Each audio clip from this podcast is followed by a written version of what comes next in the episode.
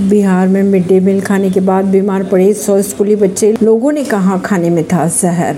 बिहार के समस्तीपुर में शनिवार को एक सरकारी स्कूल में मिड डे मील खाने के बाद करीब सौ बच्चे बीमार पड़े। बच्चों द्वारा पेट में दर्द और उल्टी की शिकायत किए जाने के बाद उन्हें अस्पताल में भर्ती कराया गया और सभी खतरे से बाहर बताए जा रहे हैं। बच्चों के परिवारों ने खाने में जहरीला पदार्थ होने की आशंका जताई है। परवीन सिंह, नई दिल्ली से।